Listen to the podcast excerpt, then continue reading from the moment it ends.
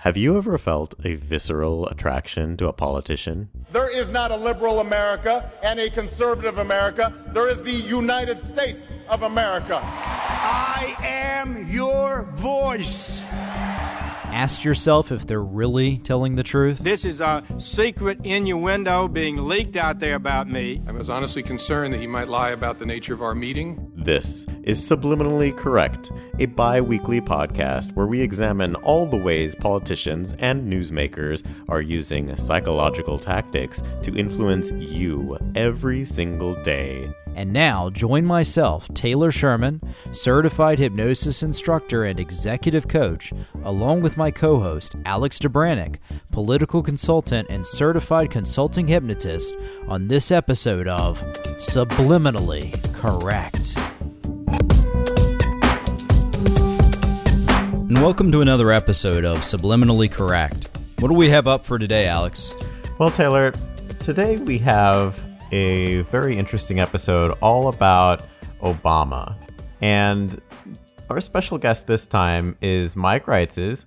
He uh, is a political staffer. He's worked on a number of campaigns.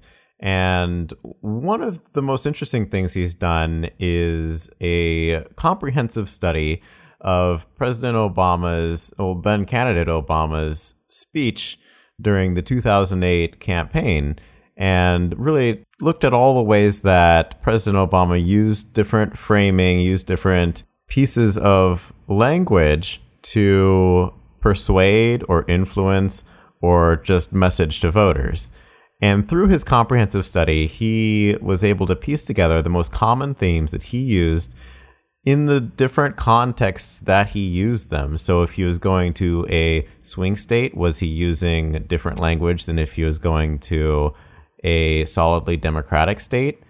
Was he using more divisive language? Or was he speaking to higher ideologies, more common theoretical themes?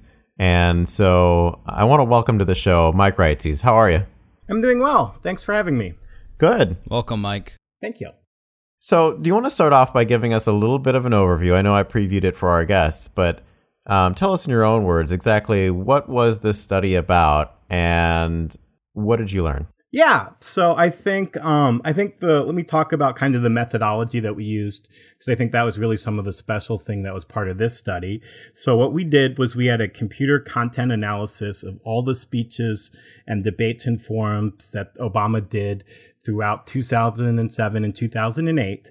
So this was 183 total speeches and debates. And what we did was we used uh, computer software to separate all the distinct words that Obama used. It was over 11,000. What we, what we did was try to come up with the frames that we thought he was using, both in terms of the policy, thematic, morality, and then kind of the factitious appeals and then go back and look at it within the software, we could tell whether or not it was used accurately within the context. So really what we thought was special about this was most of the studies in campaign rhetoric really just looks at one speech or they don't use the entire universe like what we did. But we did this and they're also usually qualitative. So we were quantitatively able to say everything that he talked about and basically, some of the key findings that we found was the vast majority of the appeals that Obama used were policy appeals, followed by, so that's like talking about the economy, security, that type of thing. And then the next most common thing were the thematic appeals. And these were things like hope and change, establishment, partisanship, and unity. And so we were really able to dive into everything he said in the frames that he used. And so this is just a fascinating study too. This is something that I really don't think that we've ever seen. We've seen a lot of studies out there, right, that go and um, and, and piece take little pieces in, in tiny frames, which you really did, you know, something very comprehensive and really crunched the numbers of every single word that he spoke during both the primary and the the actual general election, right? Exactly. So now I see in here that you have those four frames that you just mentioned policy appeals, thematic appeals, morality appeals, and uh, factious appeals. Uh, I want to, just for our listeners, so that they have more context, because a lot of our discussion is probably going to be centered around these four themes. What exactly goes into each one of these? Yeah. So policy appeals would be every time uh, Obama talked about the economy, the security, education, healthcare, and the environment. So anytime we found a word that we thought matched with that, we used that as part of that frame. When it came to thematic appeals, the main ones were things that had to do with change, hope, establishment, establishment, partisanship, or unity. So, like if we were studying change, we'd use explicitly when he said the word change, but we'd use other forms, we'd use other words too that were like similar. So if he was talking about reforming things, that would fall under the category of change. Morality appeals, what we were looking at were kind of when he talked about values, religion, references to patriotism and family. And then the last one was factitious appeals. And these were really more like the wedge type issues. This was when he's talking about things like abortion, immigration, LGBT rights, and race. And so, what did you guys find? So, what we found overwhelmingly was that policy appeals were used, which was pretty interesting because I think a lot of the opponents of Obama thought he was mainly talking about thematic stuff and kind of talking in the platitudes. But we found overwhelmingly that the policy appeals were used. And then the next most common was thematic, followed by the morality appeals, and then lastly were the factitious appeals.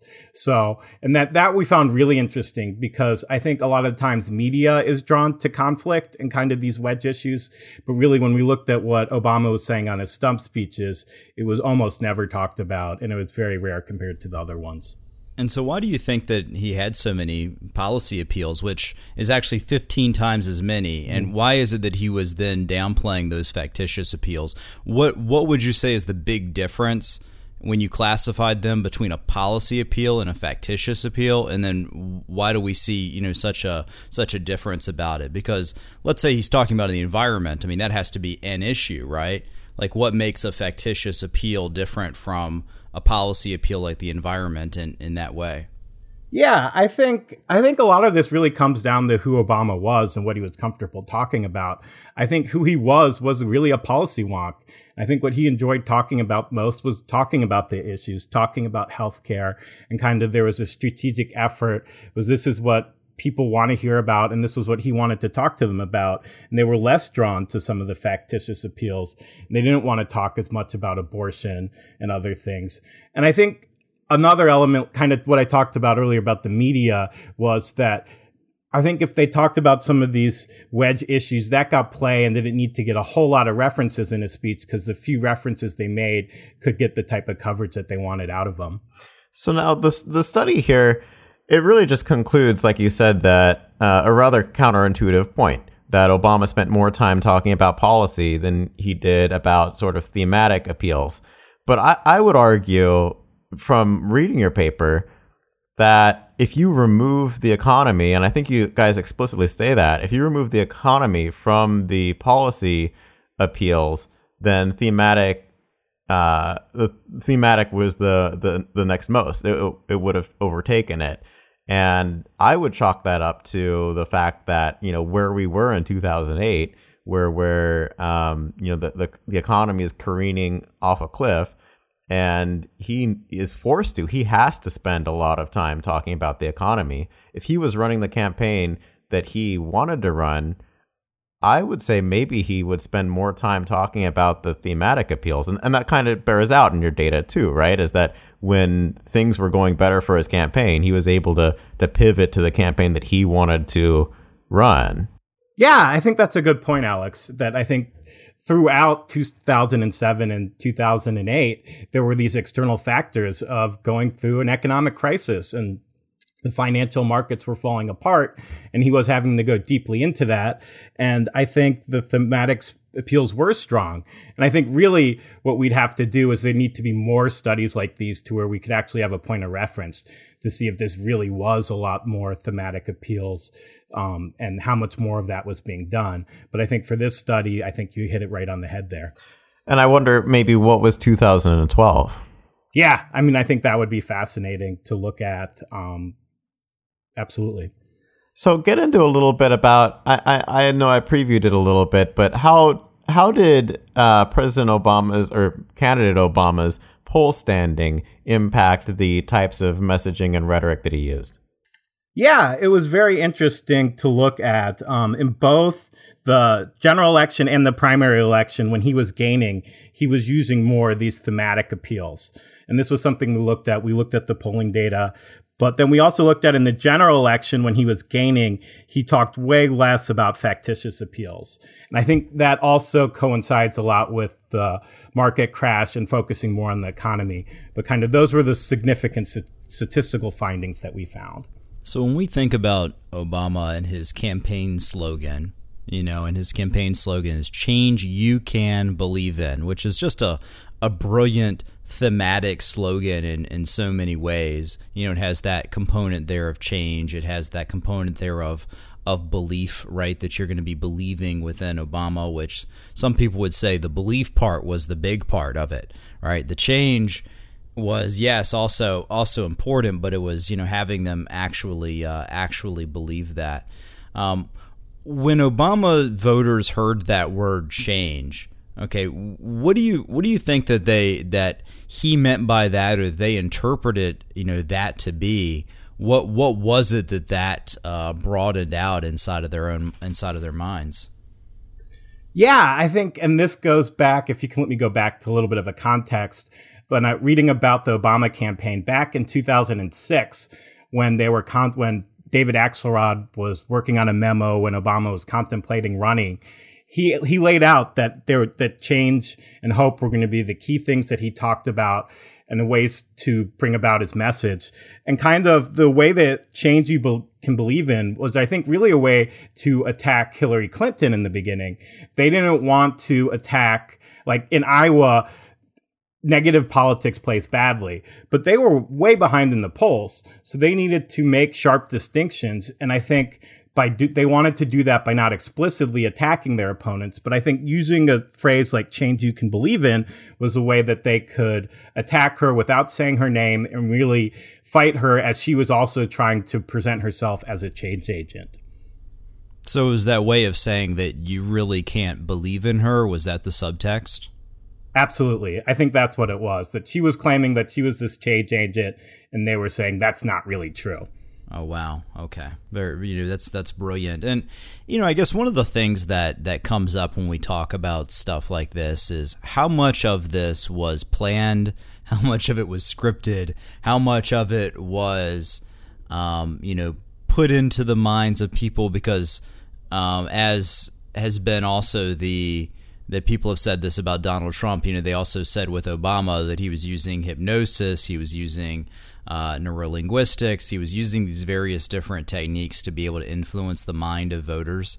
And I think one of the things about Obama is that he can actually uh, deliver a speech and sound pretty authentic as he's as he's doing it. But do you think that he was he's better when he's when he's scripted, when he's off script? How much of that was planned and um, you know, based on you know, even as you all were, were analyzing these uh, the words that that occurred within the speeches was do you think that this was a planned thing? Was it kind of like okay well he's got his group of people who've decided this is what he, he should hit on?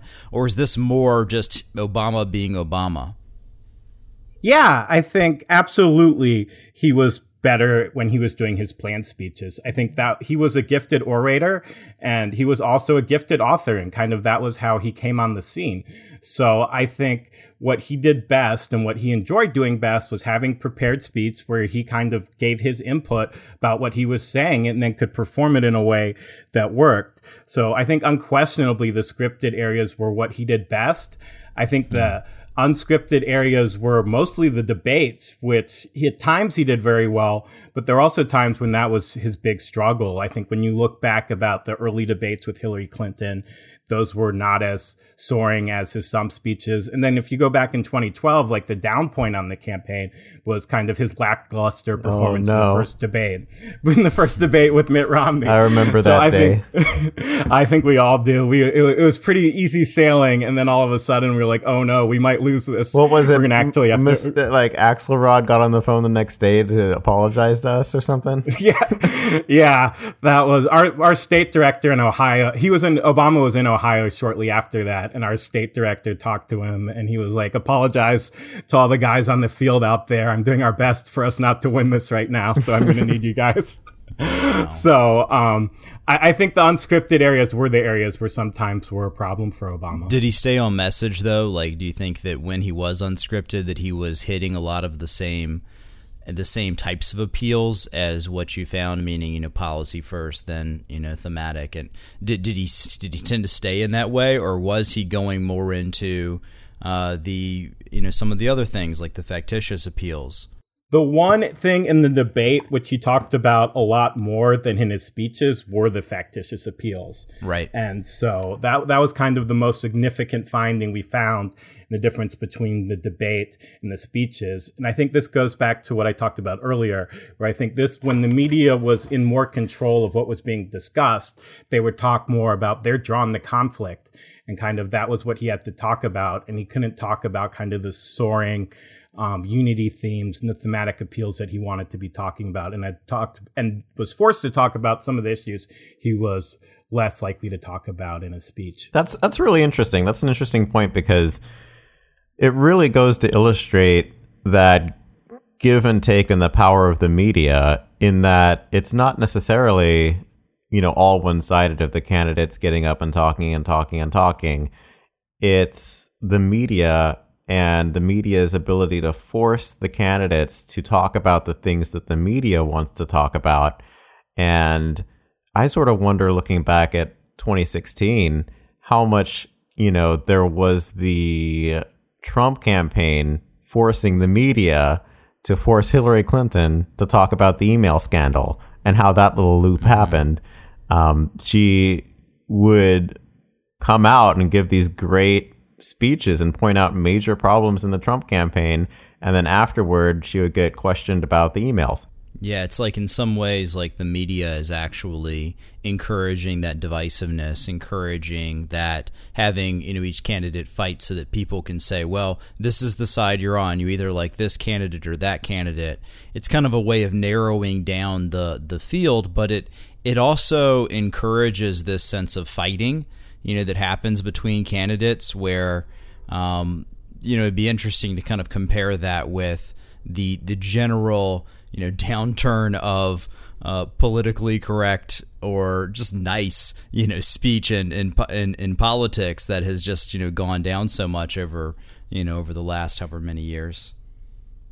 I think absolutely. I think the other thing with Hillary's speeches is hers were I think Alex would remember attending them, is she'd be mostly be talking about policies. That's what she'd like. But then there'd be like a paragraph of her going after Trump, and that would be what would lead in the news uh, later that day. So mm-hmm. I think for the most, she was battling, she was facing that battle very hardly in 2016.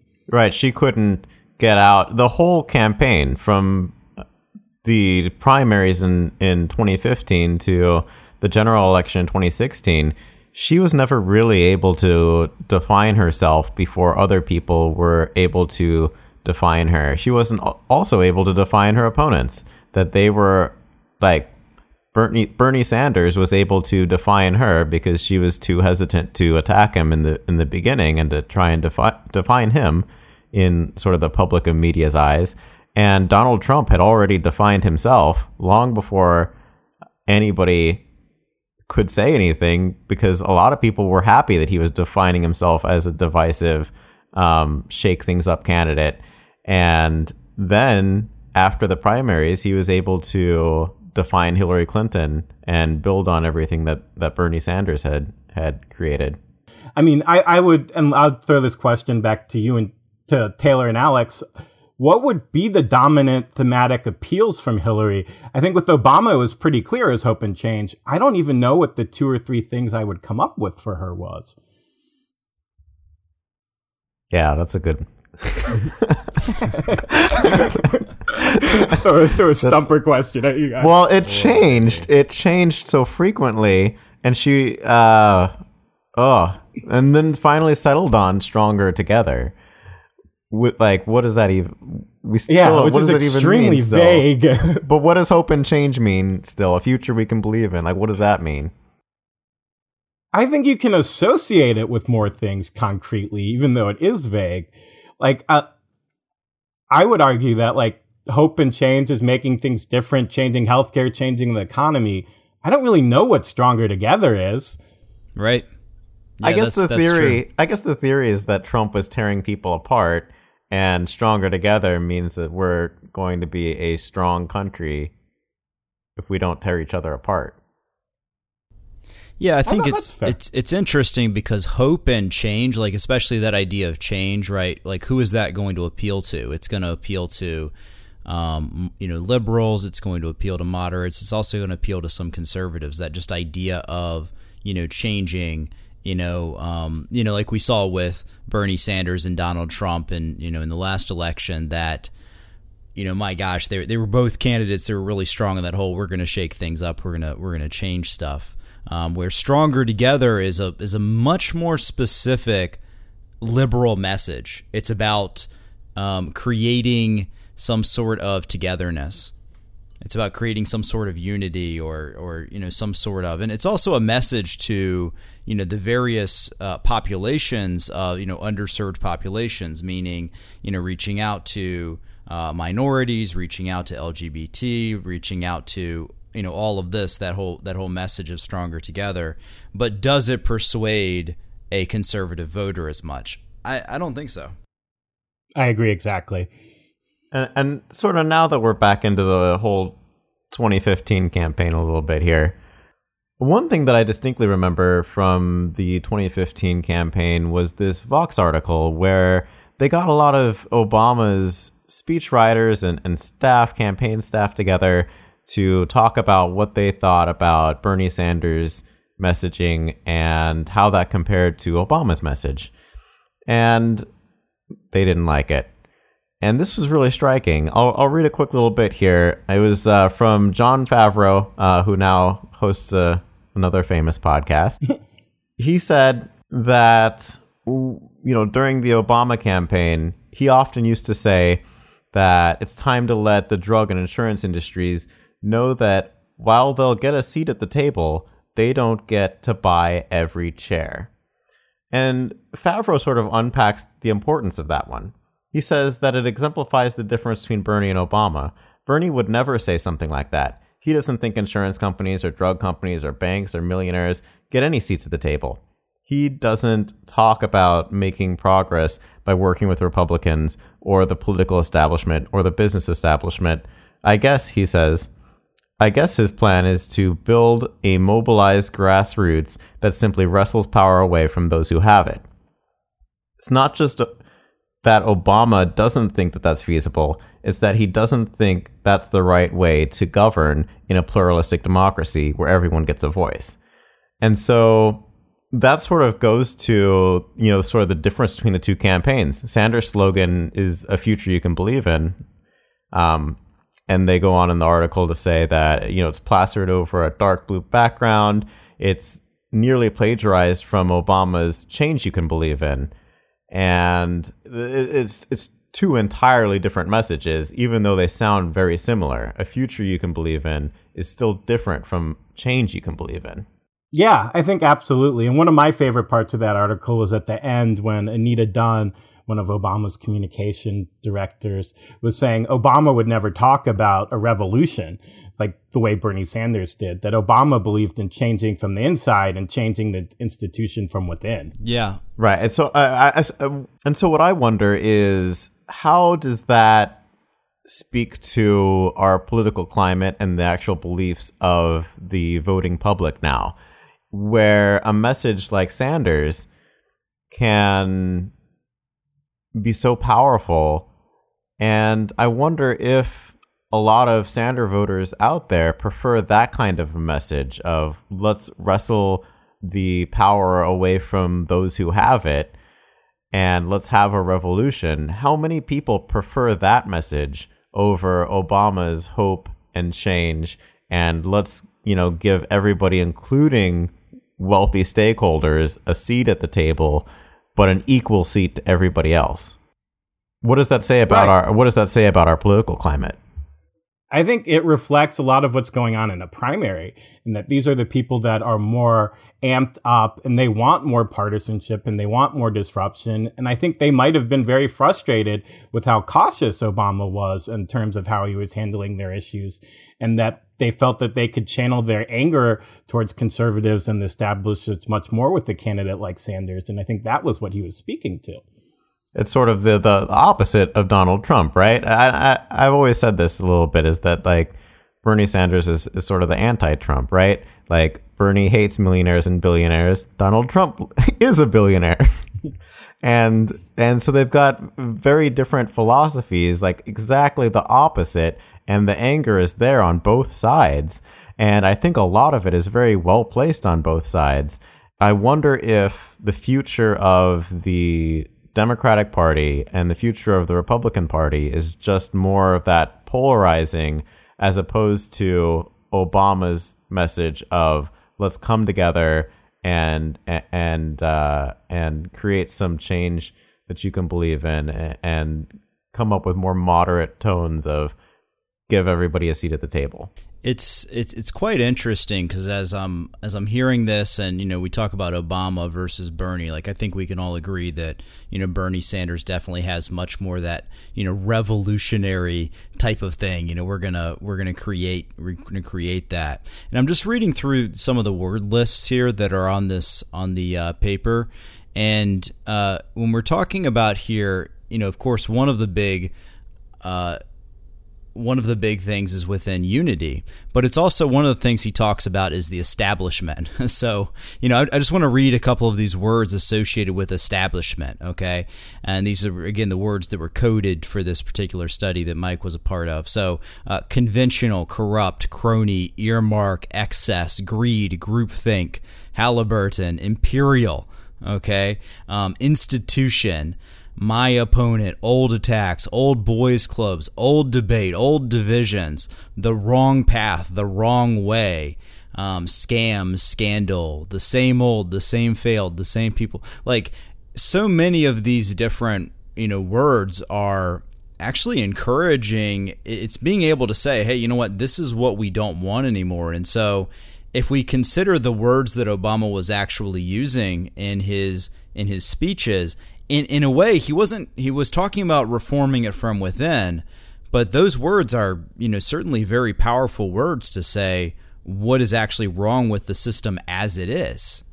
I think absolutely. I think he was very much i think he was doing it on two different levels. On the one hand he wanted to be above partisanship but i think he was very much going after what was going on. So i think you hit it on the head well there.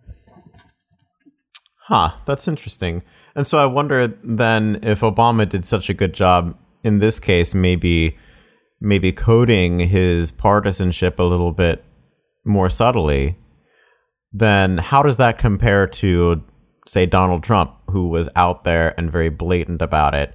And you know, could Obama have won in 2008 if he had been more factious as as Trump is? Like Barack Obama embraced the the um, you know the the thematic appeals and the morality appeals, and Donald Trump seems to really lean in on the on the factious appeals. Right. I don't think so. I think what they were actually both doing was going to who they were and kind of their brands. And I think the one thing they shared a lot with what voters saw in them were that they were both authentic. And I think with Obama, who he is is talking inspirationally and talking about unity and coming together. And I think with who Trump is, is someone who's a fighter and likes the conflict and really likes being a ca- like a cable news viewer who's talking to these voters. Mm. So um, I, I think the common thread is them being who they were and playing off of that. So then maybe we've got Hillary Clinton then that leans in on the policy appeals I think about it and I look at these these four different uh, appeals policy, thematic, morality, and factious appeals. And I think, well, if if one candidate is stronger in any one of these, should they just lean into that one and really embrace it? Because anything else might come off as fake. Anything else might might seem artificial and, and inauthentic. And we have somebody who I think I don't know. What do you think? Did Hillary Clinton really like lean into into that policy, like you said before? Is that and then it just wasn't as effective as thematic or or sort of factious approaches? Yeah, I think it'd be interesting to look at. I mean, I think one thing she is accused of a lot is using identity politics, and I think that would fall in the factitious appeals. So I think it would be very interesting to look in their speeches and to see how much of it she was doing, how much of the, how much of her speeches were devoted to policy, and how much of it was talking about more of these wedge type issues. I think, like I said earlier, I think at her core, she's much more comfortable talking about policies and the way to solve problems than she is about some of more of the wedge issues. But I think it would be fascinating to look at. And do we think that Hillary was as strong as Obama uh, has been in terms of the thematic appeals? No, no. I think perform. I think especially. I think without looking at the data performance wise, she was a lot weaker and just wasn't the compelling speaker or deliverer of a message. And I think that's always been her weak spot as a candidate. Now it's interesting that you mentioned the that Hillary Clinton was sort of drawn into the factious appeals like race, immigration, LGBT issues, and abortion, because I think that that was true. Like she really was like she did not want to talk about those early on in the campaign. In the primaries, it seemed pretty apparent that she was staying away from those. And yet, she was drawn into them, I think, because she had a competitive primary and she had to play to the base. And maybe that turned off some of those um, general election voters who would not have responded to more factious appeals. Yeah, it's interesting. I mean, I think with her, she kind of failed on both elements. she didn't do a great job of appealing to the middle. And I think there's plenty of evidence that the base didn't turn out the same way that the Obama campaign did in the Obama coalition. So I, I think she had messaging problems in a lot of different areas on that front. So if we go back to uh, what you all were just saying in terms of that Donald Trump and Obama, what the voters saw in them was authenticity. That Obama's was about creating unity. Donald Trump was about creating more um, division, or at least you know reinforcing the the lines of separation. Then you know what what that says you know to me as, I, as I'm reading through this is to say, well, it really doesn't you know whether a candidate is elected or not doesn't matter exactly exactly what they say because I think that there there's been this idea out there that a person has to say exactly the right thing and if they don't say exactly that thing then they're not going to you know get elected or get traction. Um, so it, it doesn't so much matter about that. And yet when a person is being drawn into you know, maybe more of the factious appeals, maybe more of the uh, divisiveness, and they're just not comfortable there, or if they need to be drawn into more of a, a unity type of um, uh, theming, or maybe of a values base of a theme, and they're not comfortable there either, but that's what the environment demands right? Then then they're they're not going to win in that in that situation. They're not going to get traction in that situation.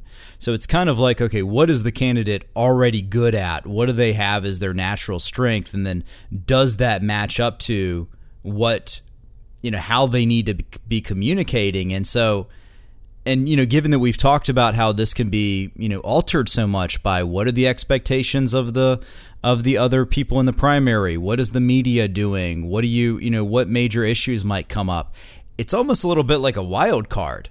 You know there there doesn't seem to be much of a playbook for this.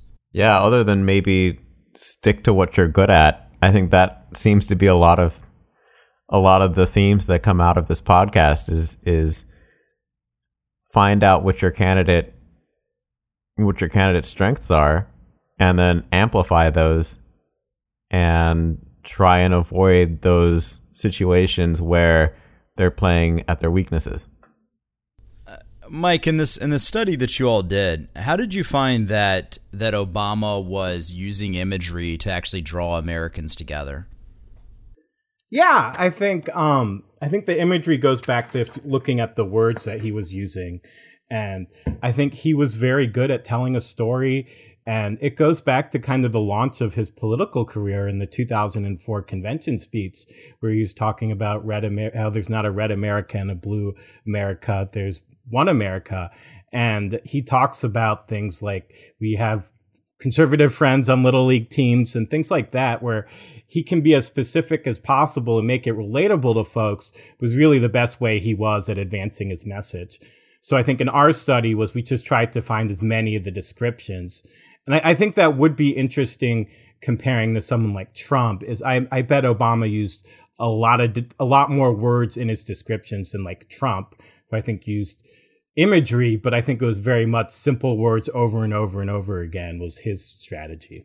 And do we think that Obama was as effective at the thematic appeals as, for example, George W. Bush was after you know 9/11? Because if we look at the you know approval ratings of George W. Bush, right, like 9/11 happened and then his just soared, right? Like, do we think that uh, Obama was as as effective at at using imagery in that way, given that we didn't have a major you know terrorist attack? I think so. I think when you look at George W. Bush, I think he had a fantastic speech writing team that was really good writings if you just read at it. And his problem was sometimes on the delivery and the oration side. But um, I think with Obama, kind of, you had a special case with someone who had great speech writers, who himself was a speech writer, and could also deliver this a speech the way that he could and, and use the imagery like you were talking about. So I'm wondering about when we talk about those factious appeals, you know, we know that outside of, as you said, Mike, outside of the debates, that Obama almost never focused on abortion or LGBT, you know, issues such as same sex marriage.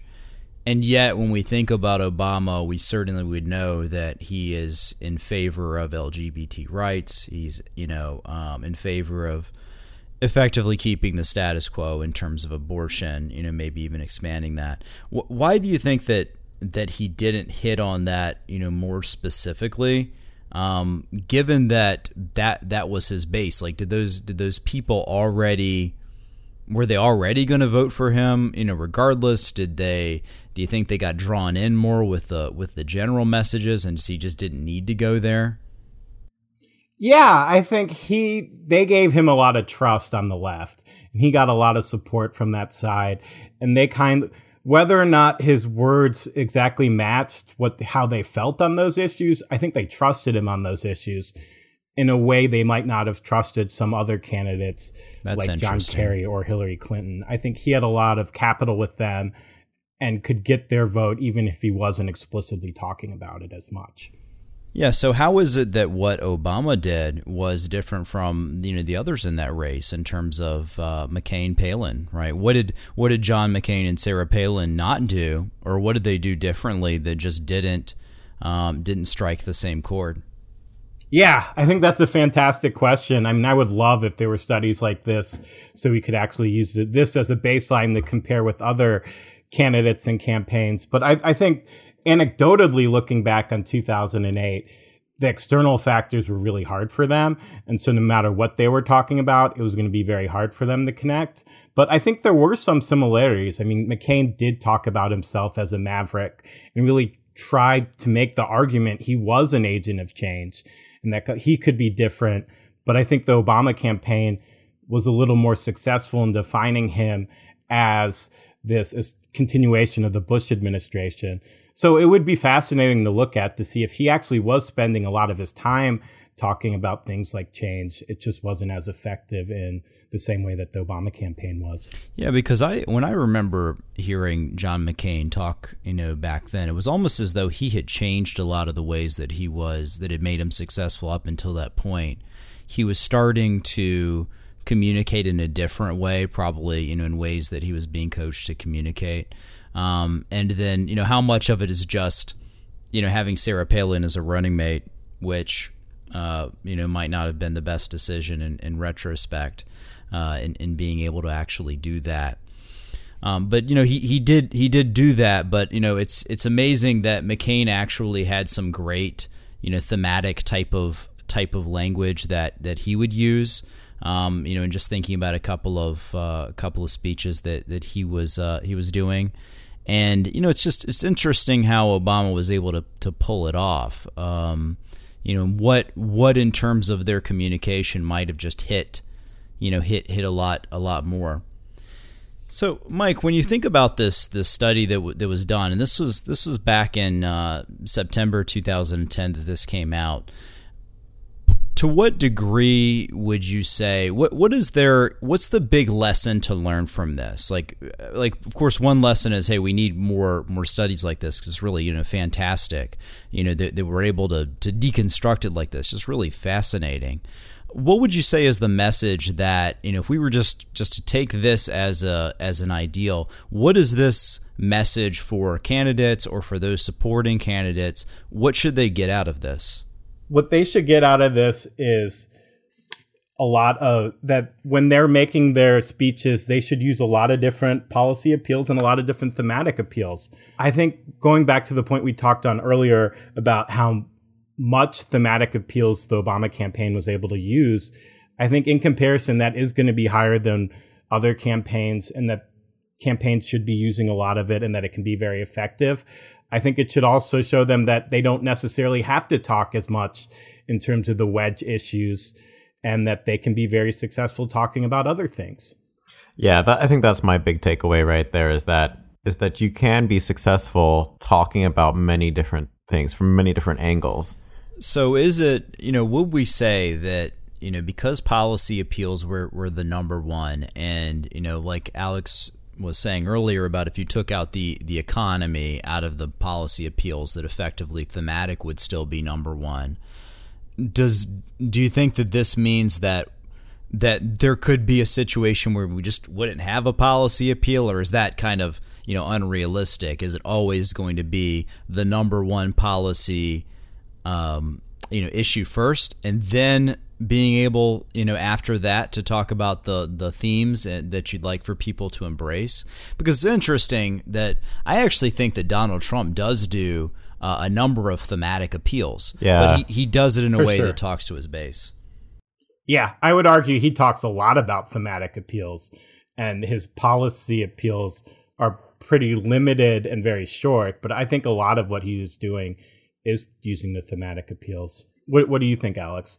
Oh yeah, I I, I was going to bring this up. Is mm-hmm. that you know Trump maybe leans on the factious appeals and a lot of the the thematic appeals, and really just like stays away from policy. If you ever get him in any situation where the media is asking him about specifically specific policy issues, he finds a way to be vague or dodge or say we'll see and or he'll do the opposite and just agree to everything and and sort of be uh, sort of vaguely agreeable.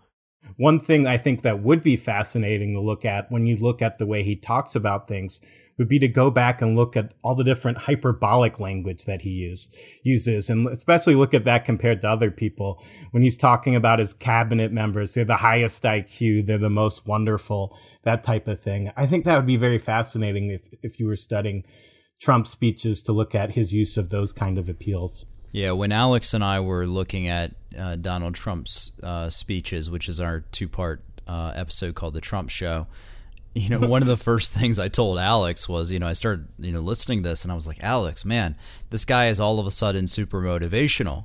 You know, he, he, and, and Alex said, um, yeah, he becomes a completely different person when he's giving these speeches to his base, when he's giving these rallies. Totally And- different person. Yeah, and, and so I, I, I definitely take your point there, Mike, in terms of needing to have an entire universe of data because how else can you really make a you know an educated decision about what is actually being constituted as language that's being communicated, especially if you have people who are just talking in different ways to different people, to different places, to different contexts?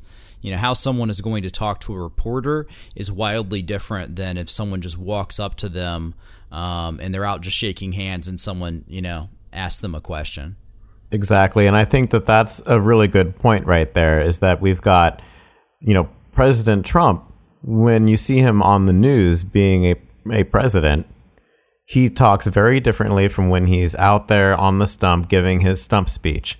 Totally different person, now extremely charismatic out there, as as opposed to when he's in front of the cameras, he seems hostile, closed off, angry, and sulking. Now, contrast that to Obama, where he was giving these soaring speeches and these great things uh, out on the stump. And then you get him behind the podium and he stumbles over words and he's monotone and he's very boring and, and puts people to sleep. And they always called him the professor. And now you couple that with the fact that and studies show that most people don't watch the stump speeches of candidates of the other party and they don't watch the State of the Union when a president of their party isn't in power.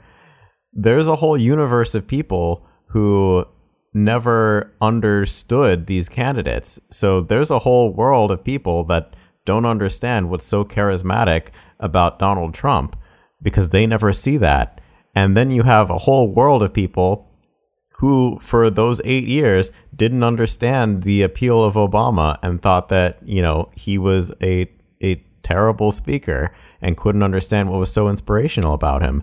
It's two sides of the same coin. Yeah, it's fascinating.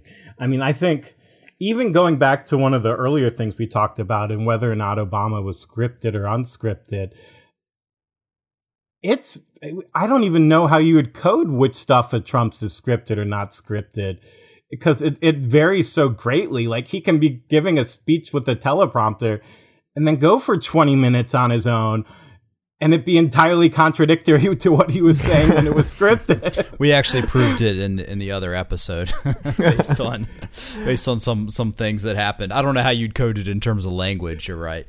Uh, and then the other thing is just his Twitter account would be fascinating because that might be the best uh, evidence of what exactly he's thinking at, and not what other people are writing for him, and that he might not entirely believe that. Tr- that too, that too, and you know the the other data point that there are other data points that can happen. You know, with this, it's kind of like if you were analyzing a stock and you wanted to know whether to buy a stock or not. Like you're going to look at the various indicators of performance. You're going to look at, you know, what's the market cap, who's the managerial team. But you're also going to be looking at what's the news that just came out. What are they facing? What are the pressures or um, the the various factors that are that are impacting that? And so, you know, I'm wondering if there would be a way to incorporate, you know, even more of that data to be able to to come up with a um, to to come up with a model that could could truly you know give us more information about what is it that tends to happen. Uh, because ultimately you know we could take a bunch of these studies and come up with like the exact way to communicate to win an election. You know the, the secret sauce what is it You know, what, well, you got to go out to Pennsylvania sauce? and talk to the the voters and get them around a table, and they'll tell you the secret. That's what you got to do. and sure. and they might know they might know better than than a lot of us. You know, kind of looking at it from our own um, particular vistas actually might might know, right? So the because if you just take an average voter and you ask them a question they might have heard things from from various other angles that you go, right. oh wait, really? Where did you get that idea from? Yeah, and I think that's kind of maybe a limitation of our study. I think if you were doing a comprehensive one and trying to figure out the secret sauce, you would want to be looking into some of the other ways that campaigns communicate. I think you would definitely want to look a lot into the advertising. And there are studies that go into doing content analysis of advertisements of candidates because I think that is a way that they advance their argument that you'd want to study in that type of situation. So if, if someone wanted to learn more about this and the type of resource, the things that have been studied within within this uh, this arena and what makes uh, candidates successful, like what you were just mentioning, what other resources would you recommend that they check out? Yeah, there's some scholars that I think are great in terms of studying political communication. Um, I think definitely check out Kathleen Hall Jamieson. She works at the University of Pennsylvania at the Annenberg School. She has done some of the most fantastic studies on presidential communication and she's also a pundit sometimes on PBS. So I would study her. Uh, Mary Stuckey is also a great professor who has studied on a qualitative level kind of communication and speeches and rhetoric. So those are two people I would definitely check out to further study this type of stuff. And then the other one, I guess, would be Kevin Coe, he, the guy I wrote this with. He does more on the presidential rhetoric side, but he he's he does the quantitative methods, and he's the one who kind of has mastered this kind of methodology. All right. That's it for today. You can find Mike's study in the Presidential Studies Quarterly uh, from 2010. And uh, we're glad that we had a chance to, to really go in depth into all of this and, and all the things that you've sort of seen and, and thought about ever since, you know, in your journeys on presidential campaigns. We'll, of course, include links to this survey and the various articles that we talked about in the show notes. So check that out. And while you're in there, be sure to scroll down and find the link to our Patreon and head on over there and see exactly what we have to offer. We've got a lot of uh, really cool levels of support in there, and along with that, some special content just for our Patreon supporters. You'll get a chance to hear some stuff that we didn't talk about on the podcast and maybe learn something new. That's right, and make sure to follow us on Twitter and Facebook. And if you enjoyed the show today, make sure to give us your thoughts. Let us know what you're thinking. What is it? How did you do, enjoy today's episode? And what would you like to see on the show? Who would you like to see? Make sure to check out that Patreon page, and we'll see you next time.